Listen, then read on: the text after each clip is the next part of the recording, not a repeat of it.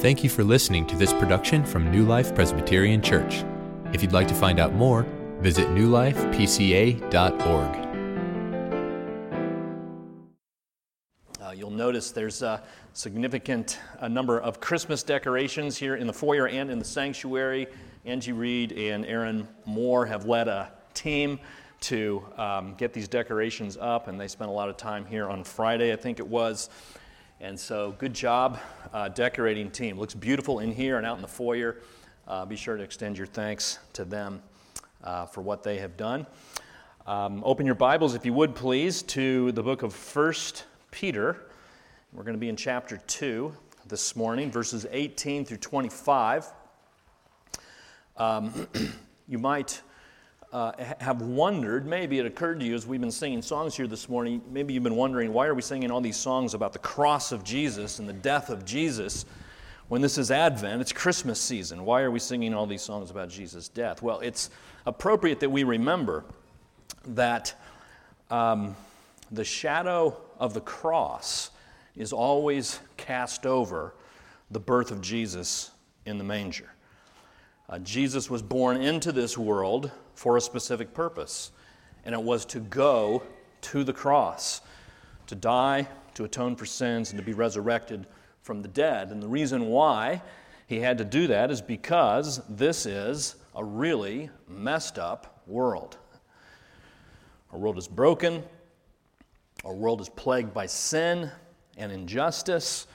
And that was brought to our attention, wasn't it, in pretty vivid detail this past week as we observed all the events that took place in Ferguson, Missouri, um, particularly after the grand jury on Monday night chose not to indict uh, a white police officer who, back in August, uh, shot dead a black teenager. And the grand jury decision not to indict this police officer has sparked a number of protests this past week. A number of businesses in Ferguson were burned on Monday night.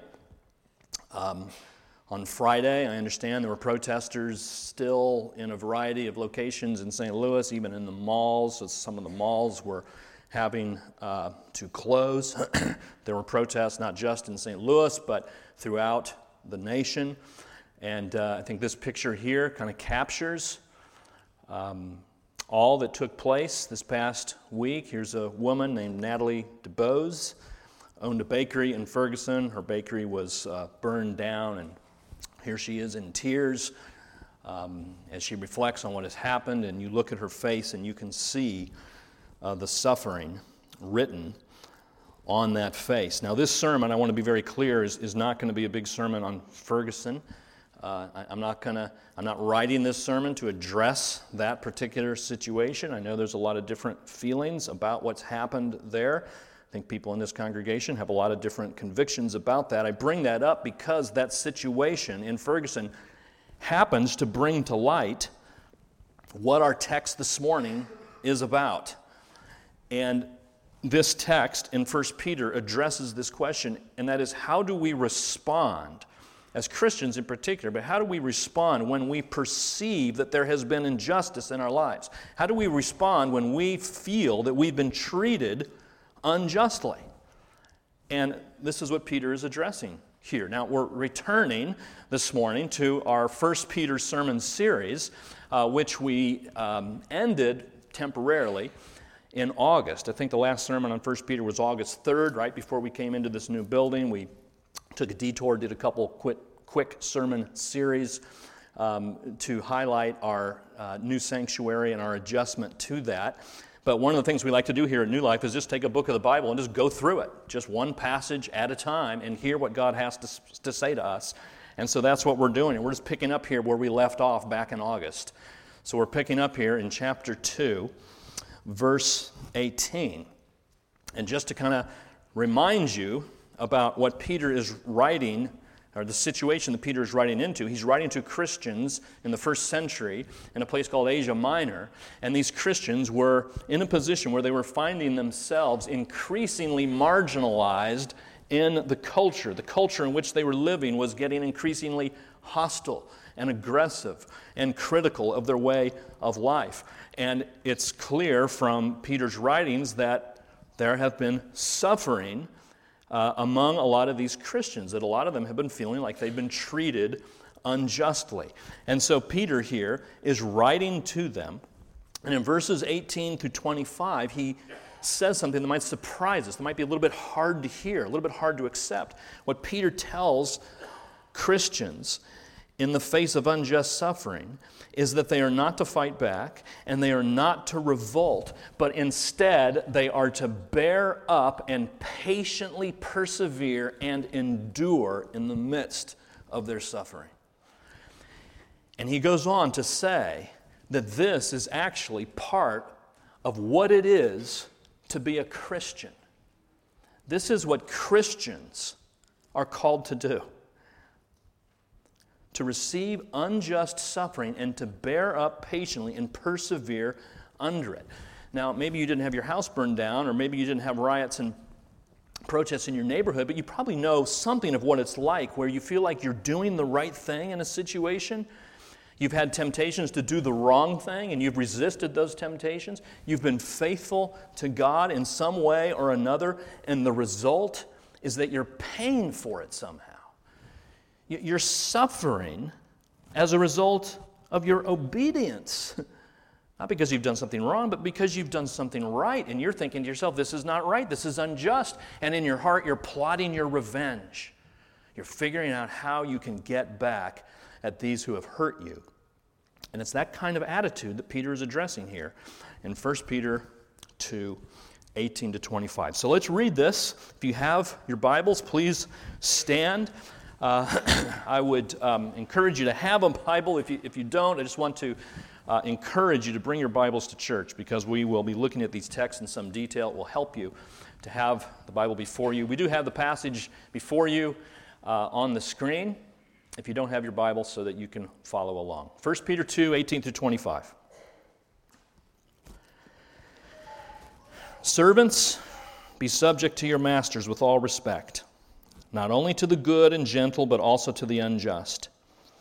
For this is a gracious thing when, mindful of God, one endures sorrows while suffering unjustly. For what credit is it if, when you sin and are beaten for it, you endure? But if, when you do good and suffer for it, you endure, this is a gracious thing in the sight of God. For to this you have been called, because Christ also suffered for you, leaving you an example, so that you might follow in his steps. He committed no sin, neither was deceit found in his mouth. When he was reviled, he did not revile in return. When he suffered, he did not threaten, but continued entrusting himself to him who judges justly. He himself bore our sins in his body on the tree, that we might die to sin and live to righteousness. By his wounds you have been healed. For you were straying like sheep, but have now returned to the shepherd and overseer of your souls. God, please add your blessing and favor to the preaching of your word for the building up of your church and the glory of your Son. In his name we pray. Amen. You may be seated. We're considering here today the call to unjust suffering. This call that God has given to us as Christians. And I'm going to take a look at this from three angles. The first is when do we bear up under unjust suffering? We'll also consider how we do this. And then lastly, why we're called to do this. So, how excuse me, when, how, and why. So, first of all, when are we called to um, take on this kind of an attitude? Uh, let me just begin by just asking or just thinking a little bit about when it is we suffer. You know, suffering comes to us for a number of different reasons. Sometimes there's just natural reasons why we suffer. We get sick, we get old, and that brings a certain amount of suffering. Sometimes we suffer because we do the wrong thing. We sin, we're disobedient to God or to somebody else, and we suffer. And you'll see in verse 20 that Peter says You don't get any credit for that. uh, verse 20 What credit is it if, when you sin and are beaten for it, you endure? So, you know, a husband cheats on his spouse, um, a child lies to her parents, uh, a student plagiarizes um, a term paper and they get in trouble, and the result is suffering, and they begin to feel sorry for themselves because of their suffering. And what Peter is saying here is what good is that? You don't have any reason to pity yourself if you're suffering as a result of your own disobedience. But there's another reason why sometimes Christians are called to suffer, and he goes on in verse 20 to mention this. He says, uh, starting in the middle of verse 20, but if when you do good and suffer for it, you endure, this is a gracious thing in the sight of God. This is, you're, you're, you're in a situation and you're, you're being as honest as you can. You're, you're a hard worker. You are, um, you're faithful. You're keeping yourself sexually pure. You are denying yourself what you could rightfully have so that others could have what you could have. And the result of this is that for some bizarre circumstances, you, you lose a job or you lose a friend. And now you're in a position of loneliness or Maybe you have counted on a potential spouse, and because of some actions you've taken in obedience to God, that person's been lost. And now you're lonely and you're set apart, and you're thinking to yourself, I'm doing the right thing, and now I'm suffering. That's what Peter is talking about here. And, and, and what he's saying here, again, is that this is something that we as Christians are called to experience. You see that in verse 21? It's very clear. To this you have been called. Throughout the book of 1 Peter, there's a lot of emphasis on what we're called to as Christians. As Christians, we are called to uh, an inheritance that is undefiled and unfading and imperishable. And we are called to the salvation of our souls. We're called to a living hope. We are called out of darkness into the light. And now Peter adds, we're also called to be prepared to suffer unjustly. That's kind of a shocking thing to hear, isn't it? I mean, it doesn't seem fair. We recited the Nicene Creed a moment ago. Um, the Nicene Creed was written, Creed was written in the fourth century, and um, I don't know if you knew this, but uh, this creed was written uh, as a result of an assembly of about 318 delegates. And every one of those people present, aside from just 12, all but 12 of them had some kind of physical evidence of having been tortured for their faith. Some of them had a lost limb, some of them had a, a lost eye, some of them had a limp. All but 12 more than 300 of these individuals who came together to formulate this creed, the most widely recited creed in the history of the Christian church. One observer said it was like an assembled army of martyrs. They'd been doing the right thing, and yet they were suffering for it. And Peter is saying something here to you who feel that way, to them who endured that suffering. He says, This is a gracious thing in the sight of God. If that's the position you're in, you're doing the right thing, not doing the wrong thing, and you're suffering for it, I don't know if this brings comfort to you or help to you. I just want to share with you what the Bible says. It says God looks on you and He says that is a gracious thing. That is a special thing. What's going on right here is a testimony to my grace at work in those people's lives. It's a, it's a good thing, the Bible says, Peter says. Now, we might ask ourselves at this point where is it that we see? Where is it that we see injustice in particular most vividly in our culture, in our world. And I think certainly the institution of slavery would be an example of that, where we see injustice perpetrated, practice in a horrible way. That this needs to be brought up because this is the context of this passage. If you'll back up with me to verse 18, you see how the passage begins? It says, Servants, be subject to your masters with all respect. Again, not only to the good and gentle, but also to the unjust. Even to those who are treating you unjustly, he commands them, be subject to them. Now, I'm reading from the ESV that says servants at the start of verse 18. If you have an NIV, it actually says slaves. Slaves, be subject to your master. Um, if any of you have seen the movie 12 Years a Slave, um, you have seen some horrific things. That's a hard movie to watch. It captures the horrors and the injustices of slavery as it was practiced in this country, particularly uh, in the 19th century. I think it's important to point out that in this passage, as Peter is addressing these servants or slaves, that's not the same kind of slavery that was taking place here in the first century. And that's why these versions are kind of disagreeing as to what they should call. Should it be servants or slaves? Slaves is probably a little bit too strong of a word, particularly as Americans, because we read into that what we know about slavery, how it took place in our country. And that's not quite accurate. But servants here is probably a little too weak, too. It's not like he's just talking to, you know, waiters or, or bus boys. You know, there's something, you know, more akin to what we understand slavery to be um, at work here.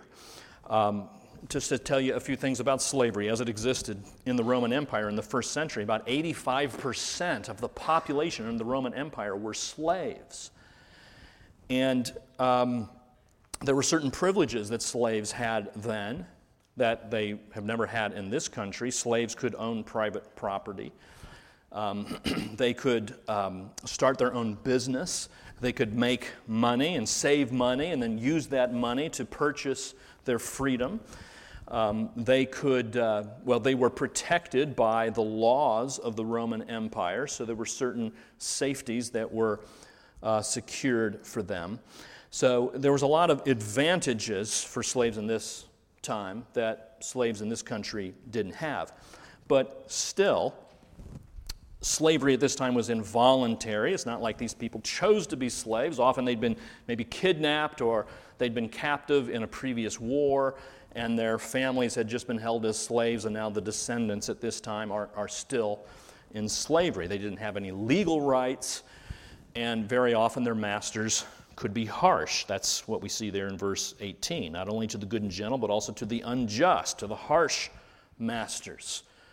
So it's not like slavery was an easy thing there, but probably not as bad as it was in this country in the 19th century. But nonetheless, as we look at this, I mean, some red flags might be going off for you right now, and it's just like, well, I can't believe that the Bible is just talking about this issue of slavery and just acting like it's no big deal.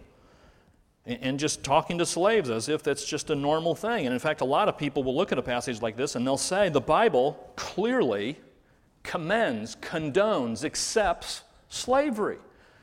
And there's a lot of people today who won't believe in the Bible and they won't become Christians for this very reason. The Bible clearly condones slavery, they say. Now, is that true? It's not true. It's not true. And let me show you some passages um, that, that address this question Does the Bible condone slavery? The, answer is, is no. Here's a few passages. Here's what Jesus says in Luke chapter 4, beginning of his earthly ministry. He reads from the book of Isaiah, and he says this The Spirit of the Lord is upon me because he has anointed me to proclaim good news to the poor, and he has sent me to proclaim liberty to the captives. He's here to free those in slavery. That's one of the reasons that Jesus came. Here's um, Galatians chapter 3. Paul writes this There is neither Jew nor Greek there is neither slave nor free. There is no male and female, for you are all one in Christ Jesus. It was very common in the first century during this time to believe that uh, masters had some sort of qualitative superiority to their slaves. Aristotle, the great Greek philosopher, believed that slaves were inherently inferior to their masters. And into that climate, Paul says this No, slave or free, before God you have equal standing in Christ Jesus. A radical, revolutionary thing for the Bible to say in a culture that widely accepted slavery. Here's one more thing this is in the book of Revelation. And this passage is about Babylon, and you might know that Babylon is a symbol of everything that's wicked and uh, uh, opposed to God's ways. And here, John writes that the merchants of the earth will weep and mourn over her, that is Babylon, because no one buys their cargoes anymore. People aren't doing business with, with Babylon anymore. And these cargoes included gold and silver and precious stones and pearls, cattle and sheep, horses and carriages, and human beings sold as slaves.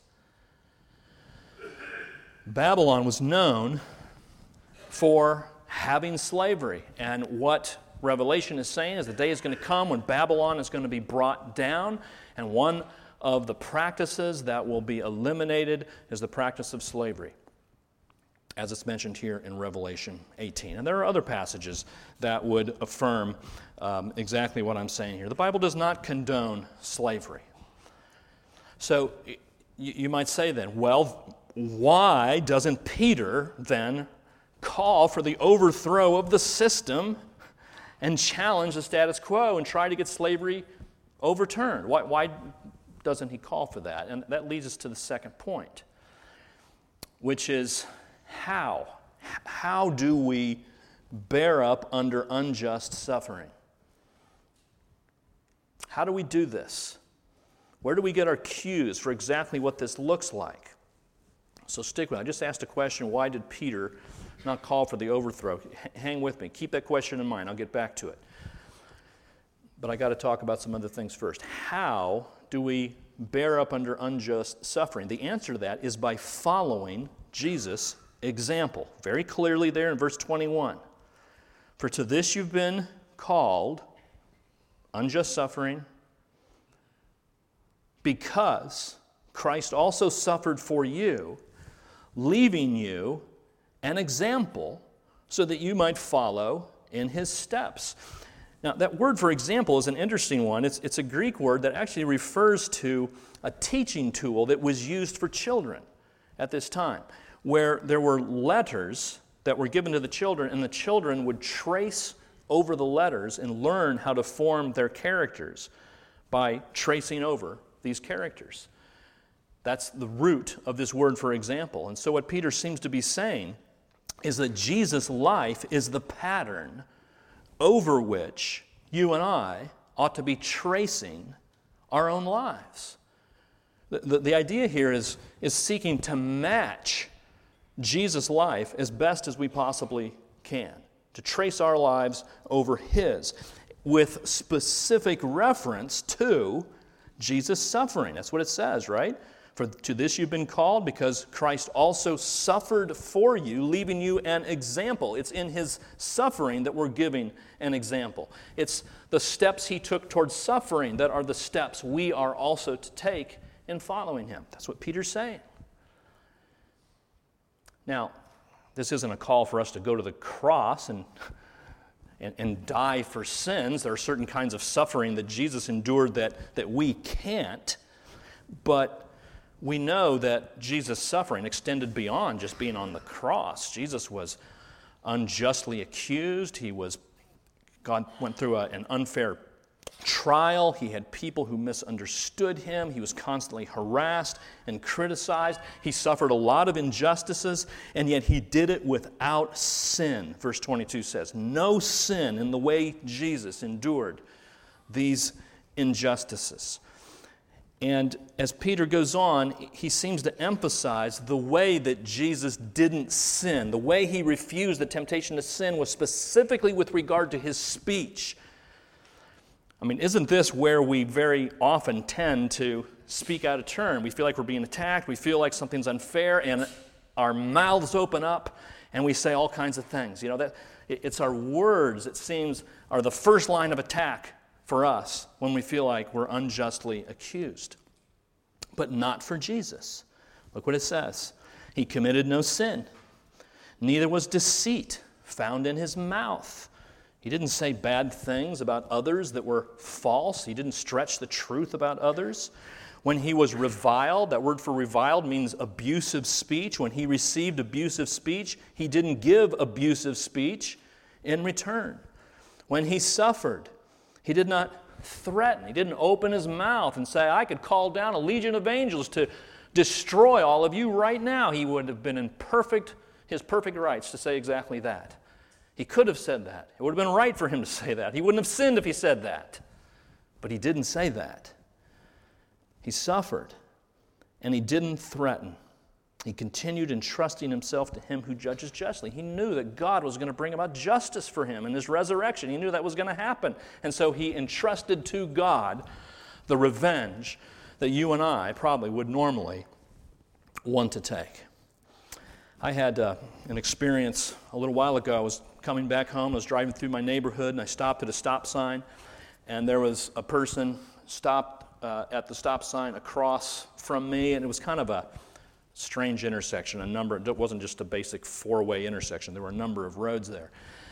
But uh, I stopped and I wanted him to come. I wasn't going to go until he came. You know, when you get to that place where you're, kind of, you're looking at each other, okay, who's going to go? And you're both kind of sitting there waiting for each other. And I guess I was just feeling kind of stubborn. I was like, I'm not going to go. I'm going to wait for him. So I just sat there, and he just sat there. And it was like five, six, seven, eight seconds went by, and no one's going anywhere. And, and I'm kind of going like this in my window, I'm waving him on. And so finally, finally he goes. And, and he comes, and as he drives toward me, I see his window starts to roll down. And I'm thinking, oh, it's a friend of mine. And, and, and he's going to say hello. And the guy sticks his head out the window and just, you know, utters something that I can't repeat in church. You know, utters this obscenity. And I'll tell you, this, this is what happened in my heart. When that happened, my thought was, I'm going to turn this car around and I'm going to go chase that guy down. I'm just going to follow as closely as I can behind his bumper and just make him worry, just make him wonder what I'm going to do. I mean, if he were to stop and get out, I mean, I, mean, I probably would have turned around and drove away. You know, I, I had no idea what I was going to do if he would have faced me, but it was my inclination. It was like, who are you to talk to me that way? I am going to get my revenge on you. I, I, was trying to do a good thing, right? I was just trying to let him go first. I was just trying to be polite, and I get cussed out for it. And my inclination was to go after him. Do you see how different that is than Jesus? That is, that is not the way Jesus reacts. Jesus, in Mark 15, he's spit on, he's beaten. Guards are giving him blows. They're putting a crown of thorn on his head. They're dressing him in purple. They're making fun of him. They're saluting him. They're kneeling down to him, mocking him. And he doesn't say anything. Doesn't say anything. That old Negro spiritual, do you know about this? Um, never said a mumbling word. Nailed him to a tree. Pierced him on his side. Blood came trickling down. He bowed his head and died and he never said a mumbling word. That's how Jesus dealt with unjust suffering. He refused to retaliate verbally. So, going back to the question, why isn't Peter calling for the overthrow of the system? Because according to the New Testament, according to Peter, there's, there's a better way. There, there's, there's an approach that is unique an unusual, it's, it's a radical approach. And it's for God's people to bear up under unjust suffering, keeping our mouths shut. That, that's what Peter seems to be saying here. I mean, let's, as, as hard as that might be to hear, I know there's a lot of questions in people's minds. What do you, how can that be in this situation, in that situation? Here's what I can say to you. We have to at least acknowledge that our salvation, in large part, is owed to one who refused to speak up and refused to overthrow the system. Our salvation is owed to one who said, No, I'm not going to overturn this. I'm going to submit to this suffering and entrust to God the justice that I long for. And God honored that, resurrected him from the dead. But you and I are saved because Jesus, in part, didn't overthrow the system. Now, I know there's a lot of questions like, what, I mean, are there exceptions to this? I mean, are, are there times when we should rise up? Are, are there times when we should resist? I, I think there are exceptions, but if we come up with exceptions, we have to make sure that the exceptions are biblical. And not just based on our feeling, but based on what the Bible says. So uh, let me show you this. Here's 1 Corinthians 7. Paul says this about slaves Were you a slave when you were called? Don't let it trouble you, although if you can gain your freedom, do so. So, Paul does say if it's an opportunity for a slave to not be a slave and to gain his or her freedom, that person ought to do it. But here's something else that I think is very instructive. This is Acts chapter 5. This is about Peter, the same Peter who wrote this passage that we're talking about here this morning. And look what happened in Peter's life uh, shortly after Pentecost, here's Peter hearing from the Jewish authorities. They say, We gave you strict orders, Peter, not to teach in this name, not to preach the gospel. Yet you filled Jerusalem with your teaching. You disobeyed us. Yet you resisted authority and are determined to make us guilty of this man's blood. Now, Peter and the apostles then reply. They don't, they don't apologize, do they? They just say, Look, we got to obey God rather than human beings. Our ultimate responsibility is to obey the authority of God, not to obey the authority of a structure or a system or a government. So th- there are exceptions to this. And I just think it takes a lot of work for us to prayerfully and in conversation and listening to one another work through how do we apply this. As I think of my own personal situation, as we see things kind of changing in our culture, I guess it would go like this. If the government were to say to, to me, you can't preach the gospel anymore, you can't talk about Jesus, I would resist that. I would say, sorry, I've got to obey God rather than men. But if I got arrested for that and taken to jail, I would probably just go with them. I'd just go to jail. I wouldn't resist that. I, I think that's a way to kind of put this into proper balance. So, how do we challenge an unjust system? And I think the answer that Peter would give to us is just simply this you know, believe in Jesus, become a Christian. I mean, if you, if you want to resist the system, be a Christian.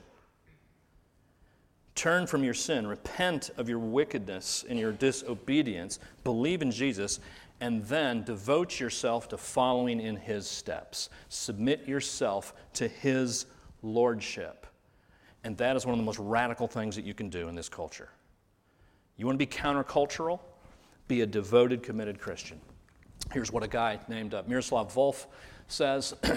he says, The call to follow the crucified Messiah was, in the long run, much more effective in changing the unjust political, economic, and familial structures than direct exhortation to revolutionize them would have ever been. So, this is kind of answering the question why didn't Peter call for the overthrow of an unjust system? If the Bible speaks against slavery, God doesn't like slavery, how come Peter doesn't call for us to overthrow it? I think Volf here is summing up what Peter is saying because there's, there's a better way. For an allegiance to the crucified Messiah is an eminently political act that subverts a politics of dominion at its very core. That is, it subverts oppressive structures. Allegiance to a crucified Messiah is an act of rebellion against oppressive structures. So that, that's how Peter is calling us to bear up under unjust suffering. But there's one last thing here, and that's the question why? Because some of you might be saying, this just is, this is ridiculous. This is insane. You're telling me that I'm just going to submit myself to people who are oppressive upon me and taking advantage of me? Bosses that treat me poorly and governments that disrespect me? Why would anybody do that? And I think the answer is here at the end of the passage, verses 24 and 25. What Peter is doing here in these last several verses is he's quoting from Isaiah 53, the passage we heard from that Josh read to us before confession and assurance. Isaiah 53 is a prophecy of what's called the suffering servant. That, that's what that, past, that chapter is called. It's the, a chapter about the suffering servant. And what Peter is saying here, and I don't have time to go in and show you every verse and how it connects to Isaiah 53, but I think Isaiah 53 is quoted three or four times here in different ways. But what Peter is saying is that Isaiah 53, the prophecy about the suffering servant, is fulfilled in Jesus Christ. That Jesus is the suffering servant that Jesus is God in the flesh who took the role of the suffering servant. God Himself became a suffering servant. And just as we interchange servants and slaves, I don't think it's pushing it too much to say this God assumed the role of a suffering slave for you. God came into this world and lived a slave's life for you. Have you ever heard anything more astounding than that? That the God of the universe would become a slave for you and for me? Peter goes on, verse 24, he tells us what God in Jesus did. He died a slave's death, it says. He himself bore our sins in his body on the tree. That's a reference to the cross and fulfillment of a passage in Deuteronomy 21, which talks about the curse of God being on one who hangs on a tree. And when he, um, he bore our sins in his body on the tree that we might die to sin and live to righteousness. By his wounds you have been healed. What this is telling us is what we tell you every single Sunday here at New Life. Here it is. Here is the only place in the New Testament, actually, where Isaiah 53 is kind of opened up and explained in terms of the cross, in terms of the atonement. It's the only place, right here. But Peter makes it very clear that when Jesus died on the tree, what happened for those who trust in him is that your sins were charged to his account. that everything wrong and disobedient, that all of your unfaithfulness and your lust and your idolatry and your hate and your anger and your revenge and all of your misspoken words, all of it was laid upon him. That he bore your griefs, He carried your sorrows. All of your iniquities were put to His account. So now, God the just is satisfied when He looks on Jesus and He looks to you and He says, You are pardoned and completely forgiven because of what this man did for you. That's what this passage is saying. Substitutionary atonement. It's the central, most primary thing in the gospel of Jesus Christ. That's what Jesus did. And what Peter is saying here is that if you believe that, if you understand the significance of that, if you understand the weight of your sin, and the glory of having all your sin wiped away, what you will want to do is follow in the footsteps of that suffering servant. You will want to do it. Mean, that might be one of the ways you can really kind of discern how, how close am I to God? Do I want to follow God just so long as I get everything that I'm looking for, just so long as my life is comfortable, just so long as all my prayers are answered? Or are you willing to say, you know what? I'm going to follow him all the way, even to the cross and even to glory. One last thing here to point out about what this passage says. You know, what this is talking about here is God going to the cross as a slave, dying a slave's death. And we have something here that is so remarkable and so encouraging to anybody who feels oppressed, anybody who feels under the weight of unjust structures or people. Here, here's what commentator Karen Jobes says The Son of God has dignified even the lowliest in society by becoming like them in his incarnation. Peter points to Jesus Christ as the true model for how to live a significant, dignified life of freedom, even in the midst of the most oppressive situations. That's exactly what he did. He lived in the most oppressive situations, yet he remained without sin and trusting his future to God who judges justly, obeyed the Father, went all the way to the cross, and received the glory of his bodily resurrection. That's why we should be willing to bear up under unjust suffering. I just think this is a passage that we will probably be reflecting on more um, as a church, particularly if our culture continues to kind of unravel. Um, that's why we need each other as a church, why we need to stay close in conversation, in prayer, and encouragement, and mutual affirmation. Let me just close, friends, by just assuring you that if you're in a position in your life, you're doing the right thing, you're refusing to do the wrong thing, and you're suffering for it, friends, it's, it's not because God's angry with you, it's not because God has forgotten you, it's because you belong to Him. It's because you're walking in His footsteps. And you too can entrust yourself to this one who promises to judge justly. And the day is coming when Jesus will return and he is going to vindicate all the righteous. And justice will be done. We have that assurance. Justice will be done. Let's pray. Lord God, we um, read this passage and um, we simply ask, Father, for an extraordinary outpouring of abundant grace that we might live obediently to this, that we might follow in the footsteps of our suffering Savior in the assurance and full promise that resurrected glory is ours in Him. We praise you and thank you for that. It's in His name we pray. Amen.